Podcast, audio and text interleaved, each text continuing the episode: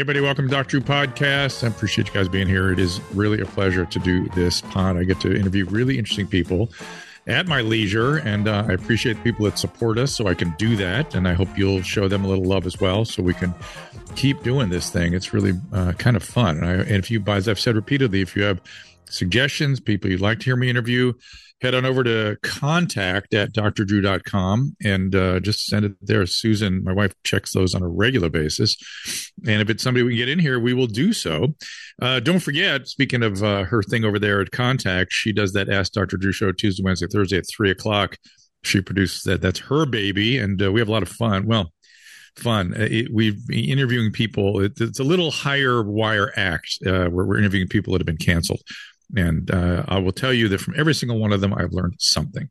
Don't always agree with everything, but you know, keep the conversation going is is my is my motto. Today is no exception to that motto. Sheryl Recinos, mom of three, physician, author. She grew up in a difficult family setting and published a memoir of these experiences. Uh, the Resilience Group, uh, Sheryl hopes to help children who've experienced childhood trauma, which is, as I've said many times, I believe been through been through that is the pandemic that we've been through in the last 30, 40 years, and find the path to healing and resilience. Uh, let's see. Uh, found uh, let's see who is caitlin wait a minute but i'm going to get to that in a second but uh, again uh, sheryl is a mom writer author physician community volunteer founder of the impact scholarship at my friend's place a program for homeless youth in Hollywood. We will talk about that as well. So, Sheryl, welcome to the program. Hi, thank you for having me. Uh, did I screw something up here? Caitlin, suddenly it switches to Caitlin. Is that somebody that you know, or they did they mean Sheryl when they said that? Um, they they might have been referring to the initial artist for the covers for the Resilience Group book. Uh, okay, that's what that is. Okay. Yeah. Uh, so talk to us a little bit about uh, the resilience group and what you hope to do and you know what the path to recovery are like and what, what kind of medicine do you practice by the way okay so um, that's a lot of questions yeah. um, i'm a family medicine trained uh, physician but i work as a hospitalist um, lately i usually work as a nocturnist meaning i work nights in hospitals um, but locums so i travel um, so i'm usually like in, in central or northern california i'm based out of los angeles um, for the books, um, there were two. The memoir is Hindsight Coming of Age on the Streets of Hollywood. That's the one that tells the story of my upbringing and, and survival on the streets of LA as a teenager. And then the Resilience Group is a series that I had started um, before the pandemic, um, but I haven't continued since then. I need to pick up where I left off. That's a story about um, young people in middle school who are going through trauma and they have a counselor who is really invested in helping them deal with their trauma and yourself how did you come to understand what you know as as usual and i you know i'm not telling you something you don't know but i will say it for the purpose of the audience the the way trauma affects the brain is it gets walled off it's like that's out there in the distance somewhere and i dealt with it and i dealt with it means i don't think about it anymore even though it is there having its way with the trauma survivor they just don't know it how did you come to uh, awareness about what what you were walking around with um, my awareness began when I was actually in medical school. Hmm. Um, I was a later student. I started medical school at 31 with three kids. Mm. And I had gotten through an entire previous career as a high school teacher without realizing I was traumatized. I, I, want, I want to stop you right there. How, how, just that part of your journey, and and of course, you know, trauma survivors often sometime they they kind of go one way or the other. They go become perfectionistic and high achievers, or they go the other way. Mm-hmm. And uh, clearly, you were the the perfect version. But I, I want to hear more about. You know, come on, I want to hear more about how that happened because that that you know, I I've been talking to a lot of young people lately, and young people kind of wait. They're waiting to sort of put their bet down on a lot of things. And to go to medical school in your late 20s early 30s seems at one time and you know back when i was young seemed like unthinkable. Like how could you do that? You're only gonna you're gonna live to 60 anyway. But but how could you do that? But how did you how did you just pull that off? Tell me about that little piece and then we'll go back to the trauma okay so so that was kind of amazing i was teaching high school and i had finished um, a master's in education and i was looking to see what was next and I enrolled in a program to get an administrative credential so I could become a principal. And one of my very close friends, who was a teacher, kind of scolded me and, and told me, you know, what are you doing? You hate being a teacher. You hate this. You want wow. to be a doctor. Wow. And she made me promise that I would give it a try. And and I told her some of my truths right then. I told her, you know, I don't think I deserve to be a doctor. I, I kind of blamed myself for a lot of things that had happened as a teenager and I hadn't really processed it yet. Mm. And she made me promise I would try. And so I started thinking about it and and I realized, you know, I really still wanted that dream. And I went after it and I started taking, you know, night classes to to finish my science prereqs and volunteering at two hospitals. And, you know, I got involved in a research project at the university next to where I was teaching. And, you know, one thing led to another. A supportive spouse at that time? Married. Um, somehow he stayed with me through all of this. It's amazing. Yeah, you know what? It's so funny. Uh, those of us that are physicians, those words come out of our mouth a lot. Like I don't know how spouse put up with that because you're you're during your training certainly, and uh, for myself, for at least 15 years afterwards, you're just not home. You're just in the hospital, just where you are.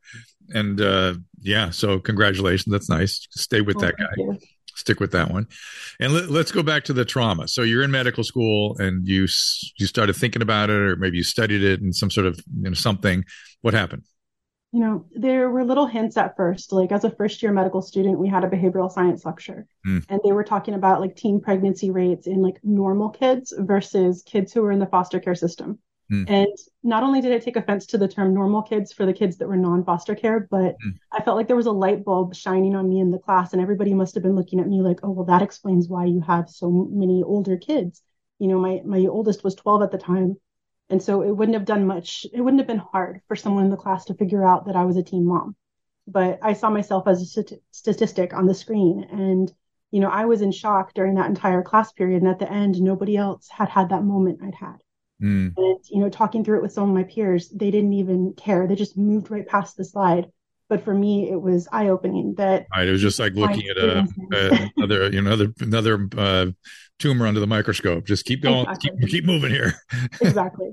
And so, so, that was one of the first moments. And I started to notice, you know, just how much my, my husband and my kids and I were all struggling because we were in the Caribbean at a school far away from home with, you know, no support, not a lot of money, and, you know, really struggling and we didn't have like family support.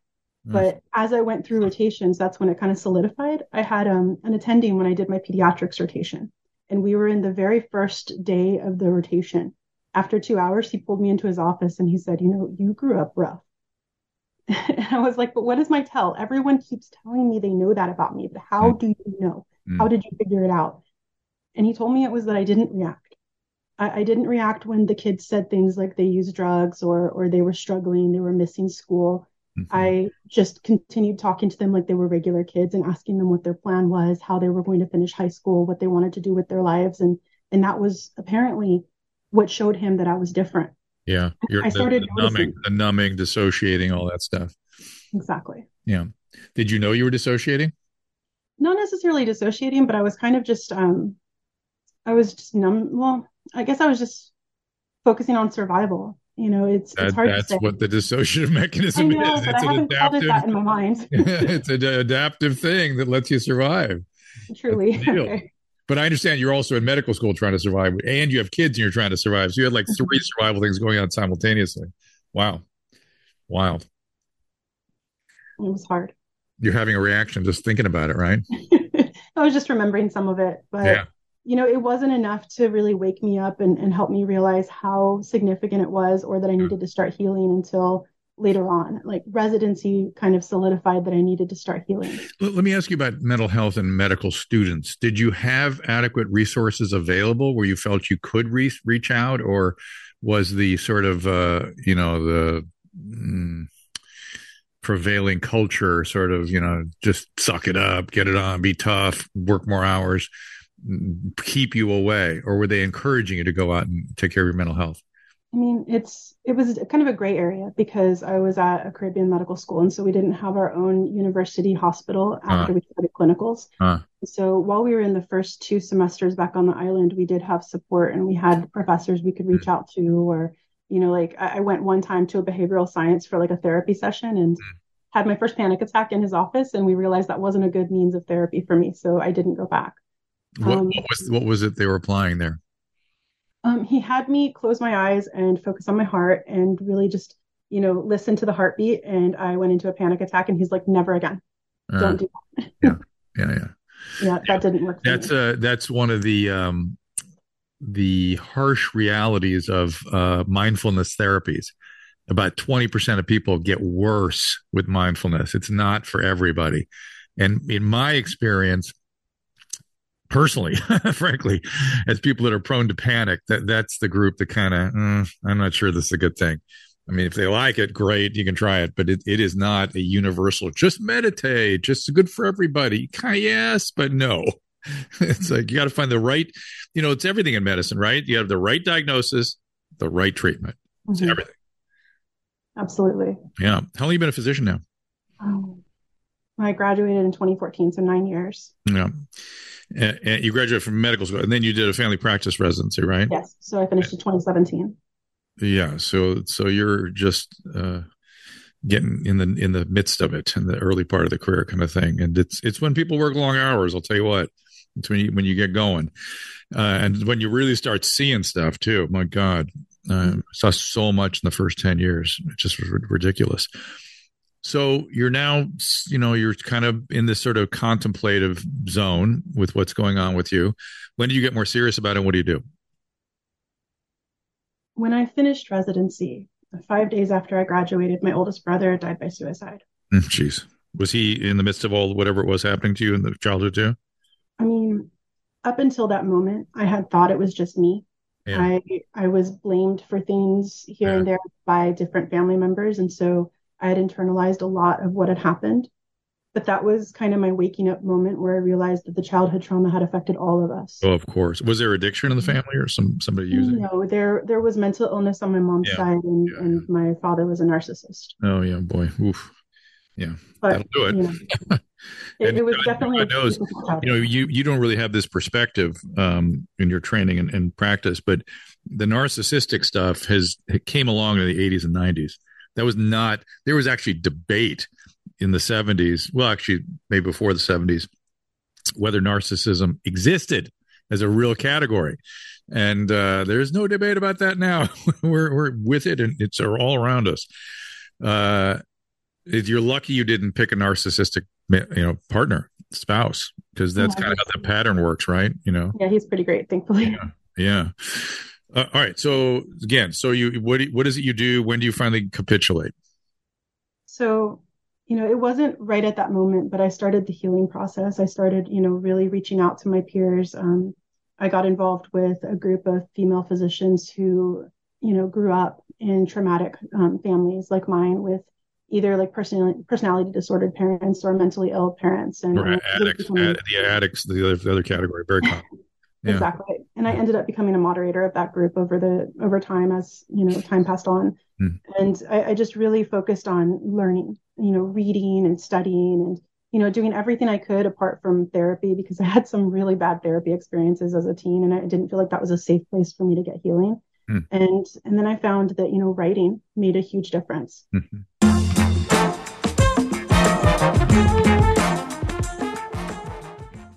Shopify is the commercial platform revolutionizing millions of businesses worldwide.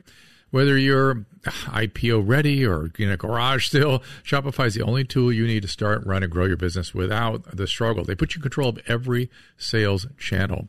And once you've reached your audience, Shopify has the internet's best converting checkout to help you turn potential clients from browsers to buyers. Of course, I've been talking about Shopify for some time. They've been great. It powers 10% of all e commerce in the US, and Shopify is a global force. Award winning help there to support your success every step of the way. And this is Possibility, powered by Shopify. Sign up for a $1 per month trial period at shopify.com slash Drew, D-R-E-W, all lowercase. Go to Shopify, S-H-O-P-I-F-Y. Go to shopify.com slash Drew to take your business to the next level today. One more time, that is shopify.com slash Drew.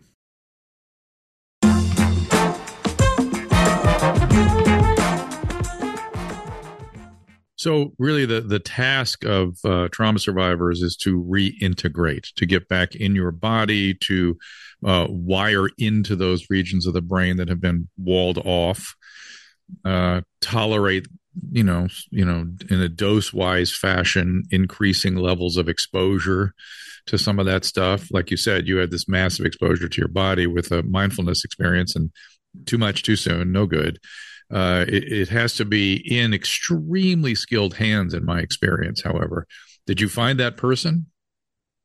I I found I didn't find like a person or or like a therapist. I I still don't feel like that would be the right path for me, just given some of my early childhood trauma.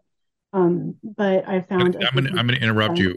I've never seen a trauma survivor for whom there wasn't an interpersonal solution. I've never seen it. I, I would urge you to check out Allan Schore and Peter Fonagy, uh, Dan Stern.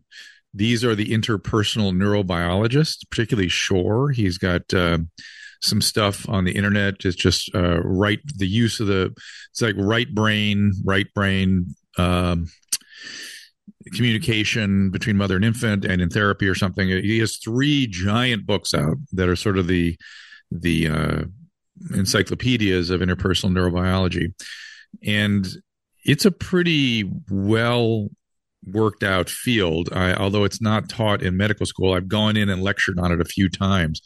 Actually, another guy named uh, Stephen Porges actually has mapped P O R G E S has actually mapped out the the actual mechanisms of the neurobiology. You know, what are the what are the um, expressive and um, what's the word I'm what's the word I'm looking for? The, the expression of a genotype. What, what's the word I'm looking for? Um, you're a recent student phenotypic, the phenotypic expression and the expressive uh, mechanisms for how the interpersonal neurobiology is actually played out through embedding of the vagus nerve in the branchial pouches. Uh, and he actually takes it through the you know the evolutionary uh, process, and it's just there. It is. It's all there.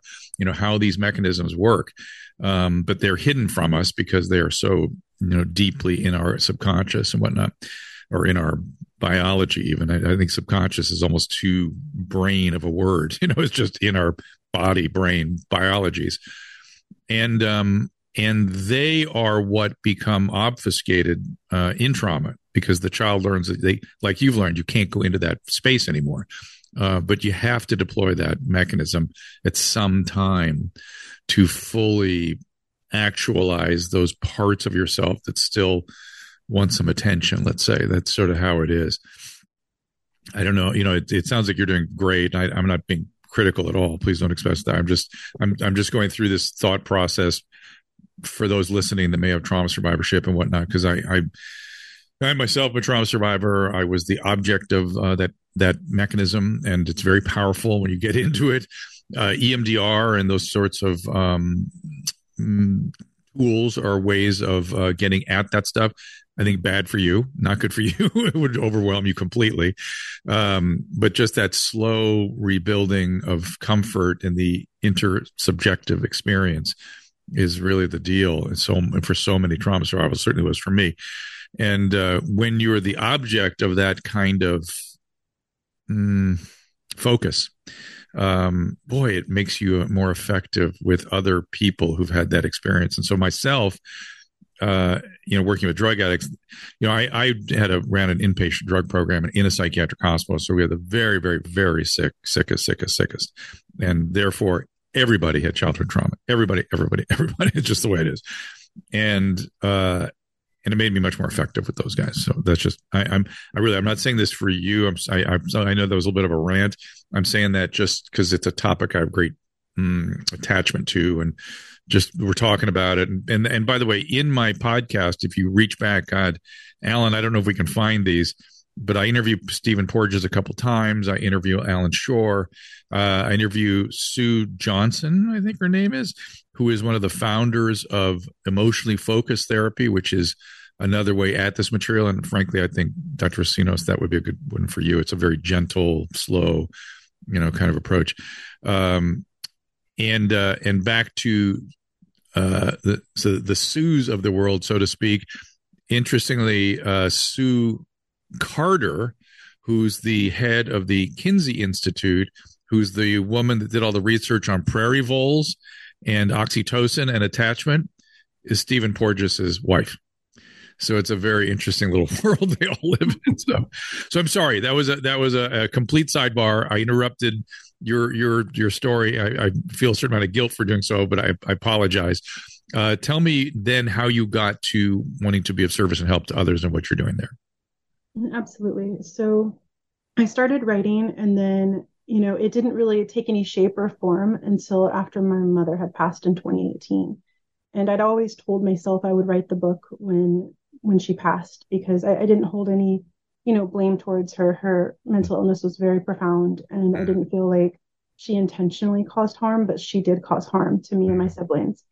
And you, just so you don't have to tell us these details if you don't want. But did she have a thought disorder, or was she also um, personality disorder, or both? Or she was pre- predominantly diagnosed with bipolar, but as uh-huh. she got later in life, you know, the psychiatrist always had a different diagnosis for her, and so sometimes it was schizophrenia, sometimes you know something similar. They they changed it over the years, and then you, know what that that again, I worked on psychiatry for a long time. Th- those are often borderlines or schizoaffectives mm-hmm. that that yeah. uh, they just sort of don't don't say it. yeah, it was it was complex, but yeah. she spent the last three years of her life in a like a lockdown geri psych unit. Oh. It was just very sad, and knowing that when when she finally passed, I realized it was time for me to share the story because at that point I'd had about seven or eight months to really start the healing process after losing my brother, and I was, I was starting to come to terms with what that meant for me moving forward. Mm. And I had this strong push that you know I had to do something or say something while I'm still here because it was time to tell the story and try to help others. Like, you know, if you've seen Los Angeles, we've we've gotten so out of hand with the number of people who are unhoused, who have nowhere to stay. And it just exploded while I was going in medical school and training. Mm-hmm. And coming back to that, it broke my heart. So I had to start speaking out. Mm. You know what's interesting about that population? Uh, essentially, zero physicians involved in their care. Zero. The county won't allow it. The state won't allow it. Think about that. Think about how pathetic that is. There's one team the USC has out there. It's really sort of a medical team. They're trying to manage on the street the medical stuff and doing some substance intervention. But essentially, in terms of the infrastructure of homelessness in Los Angeles, zero doctors involved. Can you imagine that? It's it's heartbreaking. It's it's pathetic. It's pathetic. We, we I'm glad you're in there because we have to do something. So, what did you do exactly? Um, so first, I, I realized I needed to tell my story because, you know, as someone who had been volunteering for years, I've been going back to my friend's place and volunteering and speaking at galas and talking to donors. Um, I'd had a lot of people ask me about the time that I was on the streets because I was very um, open with the fact that I was an alumni from the program. Mm. And I realized not even some of the staff members, including the program director, knew my story. Mm. I'd been very quiet about what had happened to me all those years ago. And so I sat down and finally wrote it. It, it was and in like it was wild. It took four months to write that book. It mm. just poured out of me when I finally sat down and started writing it. And it's a huge book. It's almost 400 pages. Wow. I had a lot to say. And it's it's and, can we get it at Amazon? It's out there. Yes, it's on Amazon. Um, the name? Um, it's Hindsight: Coming of Age on the Streets of Hollywood. Mm. Congratulations! It, Amazing. It, it was a game changer for me because it let me finally tell my story and be authentically me and explain why I had the interactions I was still having with patients where they they felt like they could trust me because they sensed that I was different. Mm-hmm. And it explained why I advocated so much for my patients to my peers that were working with me. And, you know, even in the work setting, people changed the way they spoke around me. Like doctors who used to say like negative things about people experiencing homelessness mm now started to come to me and ask for advice like hey is this a safe discharge plan? What do you think about this? And you know that was beautiful but that was you know just the beginning.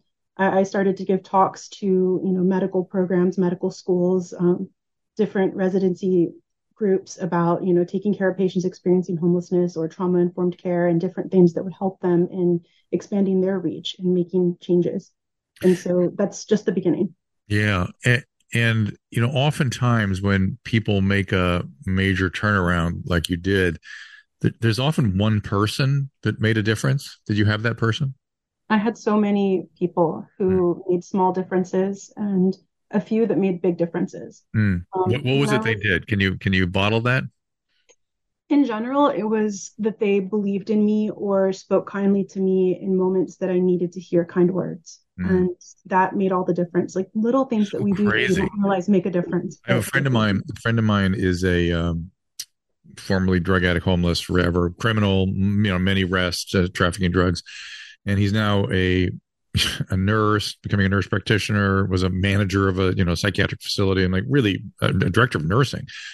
And uh, he said the same thing uh, he had one particular experience where somebody offered him a cigarette, and it was like that made all the difference in the world in that moment of just it's it's just paying attention and paying homage to that person and and acknowledging something real about them, and then offering something on behalf of that something. It's that simple, right? It's so simple. Yeah. I remember most, you know, it was so disheartening when people wouldn't make eye contact with me or they would ignore me and pretend I didn't exist. Mm. Those were the things that hurt the most. So the complete opposite is when someone paid attention and cared enough to step outside of their comfort zone and help.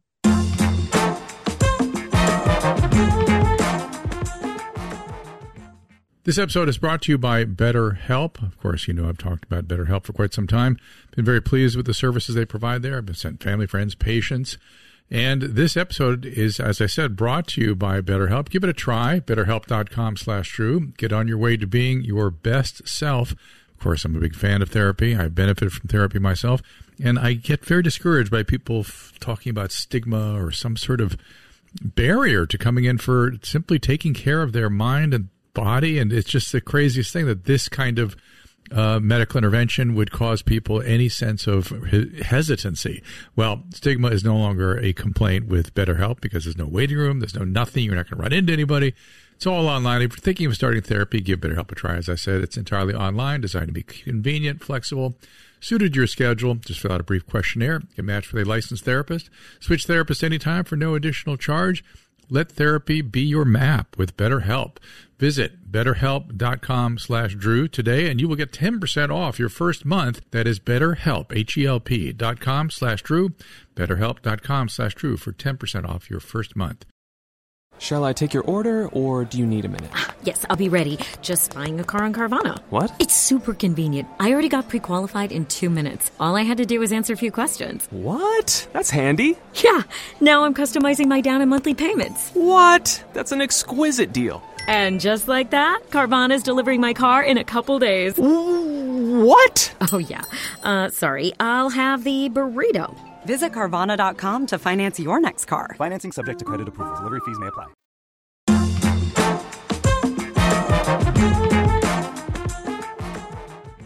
Were, were you doing drugs in the street? Because it's very hard to survive out there without medicating. no, actually, um, I, I, did drink some for one summer, but I had um, a few people step in and convince me to stop because maybe I was going too far. I was definitely going too far. Mm. I was drinking a lot when I was 17, and since then I haven't drank.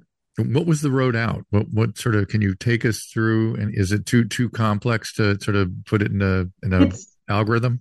It's somewhat complex, but but it was two things. You know, I at 17 I was too young to get an apartment, even though I got a job a couple of times. And so when I turned 18, I was able to get an apartment with another young person, and we shared rent. That was back when rents were like 460 for a studio. Mm. Oh boy. Um, and then I lost that apartment. Um, as many young people do, it's very hard to keep that first housing that you you obtain when you come off the streets. There's a lot of trauma you still need to work through, or resources that you still need. Um, but I was back on the streets um, because I was pregnant. I needed to quit my job at 18 so that I could qualify for Medicaid and get prenatal care. Mm, got it. That pushed me back That's out. A, think street. about that. How our system is so screwed up. That way. Yep. It was a hard decision, but I Good. was maybe five months pregnant. I had to decide yep. that. Yeah. Well, you had no choice, really. I mean, am I going to be autonomous or am I going to take care of this pregnancy? it's exactly. choice. exactly. crazy. Brilliant system. Brilliant. All right, and so you now you get on Medicaid, you have a child. Uh, things get much easier now, right? Absolutely not. But you know, it was having that child that forced me to start asking for help. I had been a kid that didn't care about my life and didn't care about my future. Uh, I had a reason to care. Uh, and you know, even talking to staff now who knew me back then, they they all knew I was the kid that didn't care about anything until I had a reason, and that baby wow. saved my life. And hmm, can you tell us a little bit about how you got out from there, or was it just yeah. uh, accepting accepting resources? Did that help? It's, a combo of things. You know, when I was five months pregnant, I went back to a youth shelter in Hollywood that was meant for adults, but they weren't meant to take care of people for people who were pregnant. Um, Covenant House. Mm, oh, it's a great place. It, it's a great place. Yeah. But at that time, they couldn't handle young people who were pregnant, and so after a few weeks, they kicked me out. Mm. But I still had to go to work at that time. I hadn't completely given up my job yet. And when I went back to work, um, I was crying and one of the people from the coffee shop across from my job noticed. And they figured out what was going on and brought me a young man who had a space in his apartment and he rented his sofa to me for a hundred a month. Wow. Ended up staying at his apartment for a few months until that no longer would work because he let a lot of people stay there and Oh, there wasn't space for me anymore. He was just Oh, a very boy. person. Um, and then I ended up, you know, staying at McDonald's. There's a 24 hour McDonald's on Hollywood Boulevard, and a lot of people would stay there at night for safety and then leave in the morning and sleep at like the drop in shelters. Mm. Um, and I stayed there for a couple months until I stayed with another friend. So it was like hopping from one place to another. And I stayed with one of my friends at the end of my pregnancy. my god you're so lucky that this didn't convert into chronic homelessness right I'm very lucky. yeah I'm so very lucky. But after I went to the hospital to have the baby, I called my friend back who had that sofa and he let me go stay with him temporarily again. And that was the point when I had the baby where I asked for help and I got into a local program at the YWCA that had housing for young moms and went back to college. so so when you say you asked for help uh, you know what what does that look like exactly and does that mean you were refusing help before does that is that you know because it it seems like there are a lot of people that refuse resources on the street uh, So a lot of the- reasons. Yeah, exactly. A lot of the resources come with, you know, requirements that might not make sense. I had gone temporarily to one of the maternity homes down in Long Beach during my pregnancy. And when I got there, I realized that they had rules that would prohibit me from really moving forward with my life. If I really wanted to, you know, go to college and support my kid, I wouldn't be able to do it in that program. Um, they had rules about how many hours you could be out, including, you know, going to your college classes and working. So I couldn't do both, and I couldn't make a substantial enough income to ever leave their program. so it seems like that's more designed for drug addiction I'm not really sure what it was designed for because none of the girls there seemed like they had any habits. I, I think it was more just designed for low income and maybe, you know, people they were trying to help get through life without really a plan using college as their their strategy Right, to, right. to move forward. Right. And, and when you go back and talk to the medical students and residents, what what what's the sort of uh, what do you, what do you take them through? How do you, how do you advise them, other than be kind and pay attention and do your job? Uh, for medical students, they're in a very different spot because they're all going into different fields as they move forward. And so I give They'll them, all see homeless people, they all will. certainly during residency. Yeah. Exactly. And I give them like unifying ideas and just try to empower them that, you know, it's okay to think outside the box. You know, I know that we're limited by insurance and what hospitals are able to take, but sometimes, you know, an admission that wouldn't be an admission for someone who has a house becomes an admission if they're unhoused. Like if you need them to take antibiotics or you're really worried that they won't have access to their their medications and you need that case manager, social work assistance. Sometimes you need to do a little more just to prevent harm from occurring to a patient. Mhm, mhm. And so I really walk them through different scenarios of patients I've had, you know, with changing, you know, different details about the patients, but enough so that they understand how important it is to really, you know, do what they said they were going to do in their personal statements and really reach out and help people at their time of need. And then the residents. Residents, um, practical advice, um, talking to them about, you know, different things that they can do specifically with, um, you know, it, it's complicated because it's different for different groups. Um, but The the medical side, the people actually, Yeah. the medical and psychiatric side, the ones that are actually seeing these cases hand over fist. um, just really talking about like trauma informed care specifically and how to um, use that as a way of communicating with patients instead of you know the way that we've always done things in medicine where it's you know very authoritarian Hmm. I thought we were done with that. I thought we'd sort of, oh at least in medicine and family practice and psychiatry. I've s- i've seen that it still exists in Yeah. medical culture Interesting. Well, what else do you want people to know about this experience, and what and you know what do you think we should be doing uh, if you have any ideas in in response to all this? what I really want people to know is, you know, when I look back at my years as a young person on the streets, except in places where it was obvious that I was experiencing homelessness, people never asked questions that would have uncovered that detail.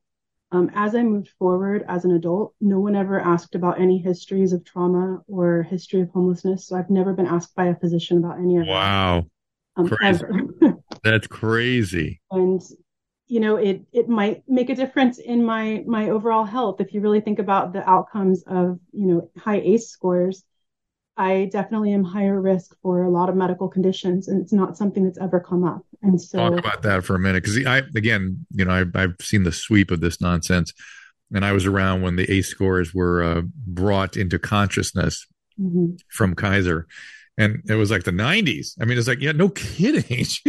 oh, oh my gosh, what happens to you? You know, your psychiatric state, your psychological well-being affects your medical health. oh my goodness, it was it was the weirdest thing in the world. But now, thank God. So we're talking about these adverse childhood experiences score, and if you have more than three, you're going to have some psychiatric Ill, illness and, and symptoms. You have more than five, you're going to have really some significant and let's be you know be super clear. It includes divorce it includes somebody drinking in the home it includes somebody incarcerated from the home. And these are things that we just sort of dismiss as oh, it's, it's no, big, no big deal. Kids are resilient blah. no that right there is a score of three. Just those three things. And there's obviously you know much more serious things on the scale as well physical abuse sexual abuse and um, things like homelessness and whatnot yeah, uh, t- talk about the ACE scores and and how you use them. So I I like to give an example, and it's it's kind of a sad example, but it's looking at my ACE score and comparing it with the ACE score that I calculated for my brother, mm. and you know trying to understand why we had differences in our trajectory and where we ended up. Um, my ACE score was a nine. That's fairly high because the highest is ten. Yeah. And you know I went through significant trauma as a kid. Mm-hmm. And we all were in different levels of how much trauma we experienced because I was the youngest. And so he was already outside of the house when a lot of the things that happened did occur. Um, but my brother, he had a score of five and he's the one that died by suicide. Mm. And, you know, looking at that, that tells us that, you know, the ACE score alone isn't the full story. It's oh, no, no. You get yeah. the resilience. Yeah. Well, and also what the, what's the, what is the diagnosis that is, is, is brought out? Yeah. You know, if you have depression and addiction, your prognosis is not good. Mm-hmm. Yeah. Yeah. And so fortunately, I, I have no addictions except coffee. Mm. And so I have been okay, but it really comes down to like resilience and having supportive people in your life who really, you know, give you that safety and allow you to develop into your person that you're meant to be. And I don't feel like he had that. And mm. so I definitely touch on that when I'm talking to people about ACE scores and then you know, I, I always talk about why it matters so much to me because I remember when I first learned about ACEs, I was in residency and I had seen that wonderful TED talk um, that talked about them by Nadine Burke Harris. And mm-hmm. as I watched that TED talk, I realized, you know, this this really isn't fair. You know, all that stuff that, you know, I survived as a teenager and I didn't die from could still kill me earlier now as an adult. An estimated 20 years earlier. Yeah. Talk about that. Talk about that. And so, you know, that that made me think, you know, this is time to heal. I need to heal. My siblings need to heal. And all of us who are in these situations with, you know, extreme childhood trauma, it's not something to just brush past. It's time for us to collectively as a whole start working on ourselves and healing so that we can be our best selves and be healthy it, when you, you spoke about the, uh, sort of a we there is, is that we your family or are you recommending this for we as a country or as a community or all of the community above? and yeah. country. I, I truly truly feel that we have gone too far in the direction of you know young people having too much childhood trauma too many scars to recover from. Oh my and god so true. so much more. You know it, it, again you didn't live through this necessarily but it, it came from the 60s and 70s that that's what happened we in the 60s and 70s we decided a children are little adults and they do whatever they want. And and we had this very bizarre period. I i watched it happen where children are sexual beings just like adults. And you know if they're attracted to some older man well what are you going to do? It's a kid I, a child did a child wanted that. I mean it's just the craziest shit and then we still live under the mantle of physical abuse being quote discipline uh, and we're not allowed to talk about that and the effects it has. I i'm not saying i'm not addressing spanking. I'm not saying kids should never be spanked. I'm talking about picking up an object and hitting a kid. That has profound effects on their brain and their body and it is not discussed. And it you know that's all you know intergenerational transmission of trauma from the past in itself. You know somebody did that to them and somebody did that in the old country and someone did that in the south. And now three generations later we're still doing it as though it's a good thing. What do you think about those ideas? I, I absolutely agree that we have to stop um, hitting children abusing children and move forward as you know, of people that find other ways to discipline that don't involve, you know, bodily harm or threats or fear. You know, there definitely is some, you know, validity to the gentle parenting that is is being talked about in all the parenting groups I'm in. Um, it's definitely a move in the right direction because, you know, I see even with my own kids, they're all adults now. They're 19, 22, and 25, and they were raised safely without being abused and they're all productive successful happy healthy young people. What? And they didn't need to have you know that kind of discipline to get to where they are. Mm.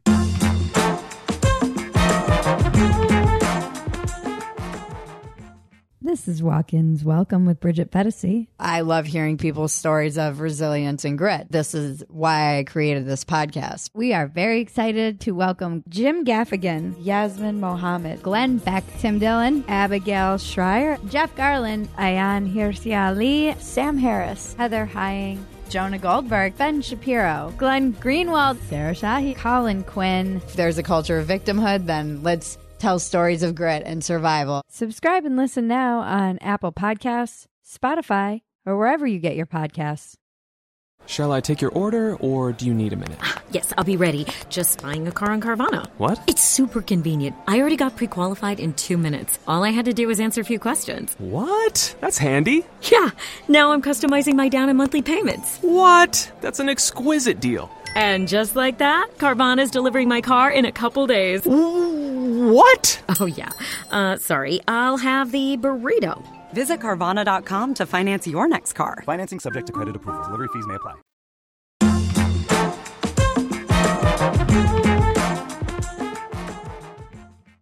The the one child, the first child that was uh, born into homelessness, did yes. that affect her at all? Did you have to, or did you quickly resolve all that once you had a baby? Um, we moved in um, into the the young mothers program when I was about I was still 19 and she was about 4 months old. And then after that I reconnected with her dad and we ended up moving in together and getting our first apartment together when she was about 8 months old.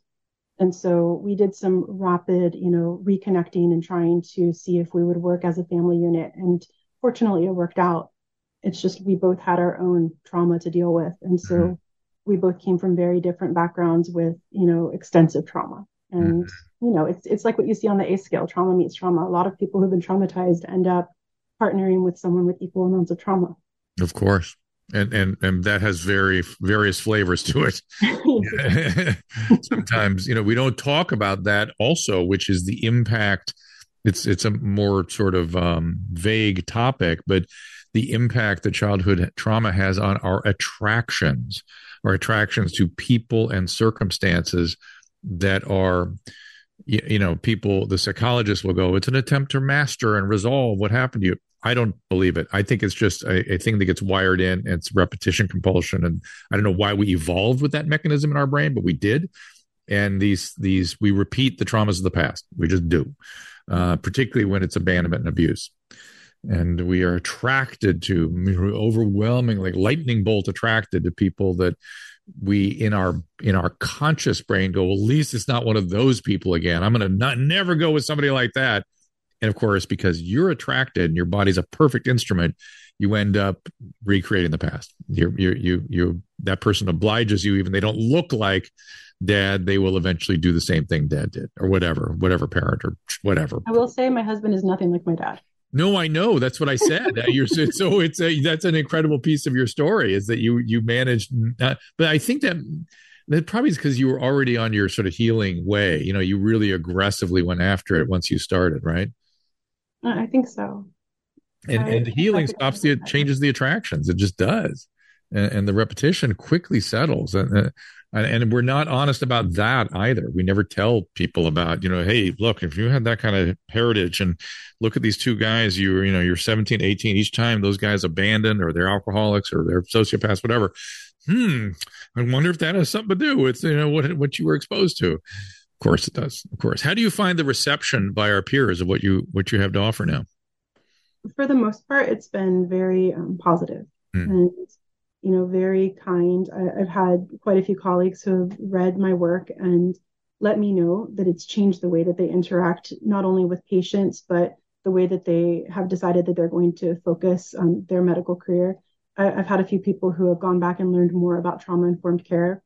And one of my favorite nurses who read it, when she retired, she moved to a community where she could work at a homeless youth program. Wow, that's exciting. That was cool. Yeah, that is cool. Uh, it's so interesting to me that they don't know it. they don't know that it's already not sort of a major piece of the training. You know it's what I mean? It's not on step one. What's that? It's not on step one. Yeah. Two. Yeah, yeah, I guess. It's just it's so pervasive. It's so much. Well, you know, some of it may be that so many of our peers have similar heritages. I'm, I'm, you know, I'm sure you're finding that. You know, that you'll, and then if you have, if they, if they come out of that with a narcissistic character structure, they don't want to do any feeling. You know, they don't want to, you know, have any connection to these experiences, and they, their whole their whole being is is designed, built around avoiding it all. So there, there's a lot of that out there too. It, it's sort of wrapping up. What what are the what did I miss here? Is there other things that we should be talking about, or you should be uh, urging people to look at?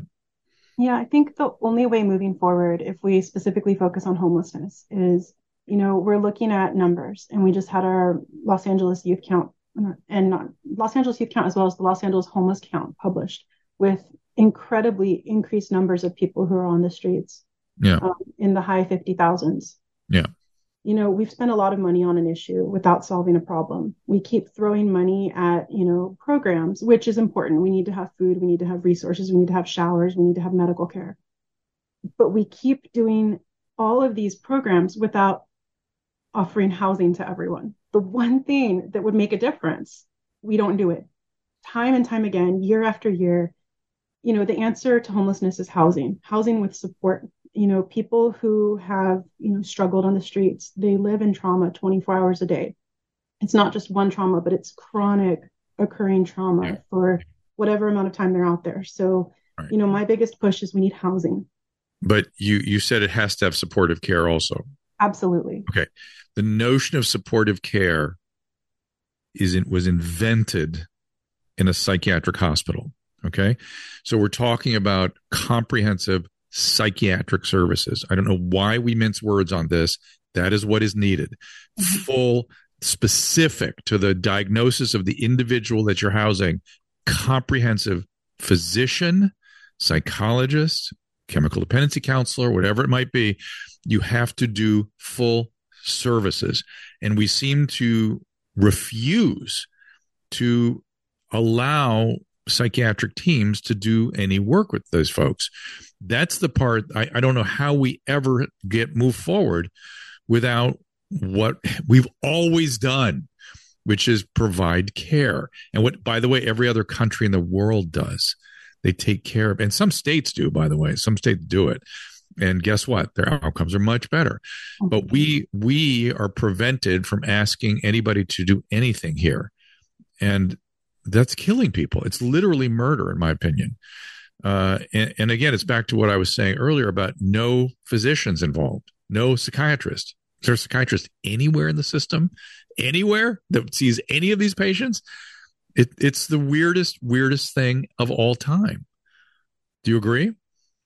For the most part, because the only program I've found that has great psychiatry input into um, taking care of patients on the streets is a program out in Hawaii called, I think it's Project Hope, mm-hmm. um, where they actually have psychiatrists going out as a street crisis team. Yes. And they helped a lot of patients. Yeah, well, that's that's what you're you're actually making my point for me. I, I'm I, exactly. I, the frustration I have is with LA LA County in California. Oh, I agree. That's, that's what's in my face all the time. If when I go to New York, New York's you know New York has has a law where you're required to house people. They they have a uh, right to housing, and when you do that, and the weather helps them too because that pushes people into the housing. They provide services there, and guess what? People find their way out. They get get better uh, it's just it's just I don't know what's wrong with us here. I, I don't I don't get it. But we, we seem recalcitrant. We see I I worry that there's such a we throw so much money at it that there are people in, that are getting wealthy or at least their jobs are dependent on this way they do it now and so it's becoming ossified i agree that's awful Well, uh, are you planning a, like a uh, any kind of uh, TED talk or anything yourself, or do you have? I would love to give one. I've written one. I haven't applied for it yet, but that's something. Please do it. We got we got to, you know, get you and the end your book. We got to push that out there again. The book is um, hindsight coming of age on the streets of Hollywood. Yeah, I think people need to understand more deeply what's going on, and it it, it is, and it, the homelessness is really just the present manifestation of what we've been through, which is this incredible pandemic of childhood abuse. You know, I was looking at um, probability of death from opiate addiction, percentage of de- deaths from opiate addiction in eight, 20 to 29 year olds, right? It's 20% of deaths in that age group are opioid deaths right now, 20%. Uh, 0.000015% are COVID deaths. What are we doing? What are we doing? Overwhelmingly focused in this infectious disease direction when this other condition, these these other conditions are what are actually killing young people. It's I I just it's mind boggling to me. You have thoughts? I think we need to focus on both. You know, I'm a hospitalist. I've seen way too much loss, and even in my own family from COVID. And so, 20 to 29 year olds? I've unfortunately had, you know, some very poor outcomes with 20 to 29 year olds, but definitely non drug addict, non drug addict, non obese, non drug addict, non obese. That's not the only poor outcome. And, you know, it's heartbreaking to me when I have young people who feel responsible for the deaths of their elders because they're the one that brought the COVID infection into the household. Mm-hmm. And so if they have it and it, it kills mom or kills grandpa, then that changes that family forever. And it's it's definitely something we need to remember. Right. So we should have been outside, out of doors, not locked in a room with people that bring it home. That it, most of the transmission occurred in the house. I, I don't know the wisdom of, of that, particularly when that's the environment where the transmission occurred. Doesn't make sense. I think we need we need a lot more objective study of, of what we did and what we did right and what we did wrong. Seems to me. So humbly. All right. Well, listen, uh, website or anything like that that you'd like to send people to? Um, yes, it's www.sherylrecinosmd.com. That's S H E R Y L R E C I N O S M D.com. And that's Sheryl's with an S. Pay attention to that. With an S. Yeah. And I promise I'll update it. Good. Well, thank you so much for spending time with us. Thank you for the work. Thank you for the book. Don't don't let up. Right. Thank you so much. It, it is time. It is. It's. Uh, it's. It's. It's killing way too many people in my humble opinion, for no good reason. We, we have we have ways to manage this, and we should. All right, Sheryl Recinos, everybody, and uh, get SherylRecinosMD.com, and I will see everyone next time. All conversation and information exchanged during the participation in the Dr. Drew podcast is intended for educational and entertainment purposes only. Do not confuse this with treatment or medical advice or direction. Nothing on these podcasts supplement or supersede the relationship and direction of your medical caretakers. Although Dr. Drew is a licensed physician with specialty board certifications by the American Board of Internal Medicine and the American Board of Addiction Medicine, he is not functioning as a physician in this environment. The same applies to professionals who may appear on the podcast or drdrew.com.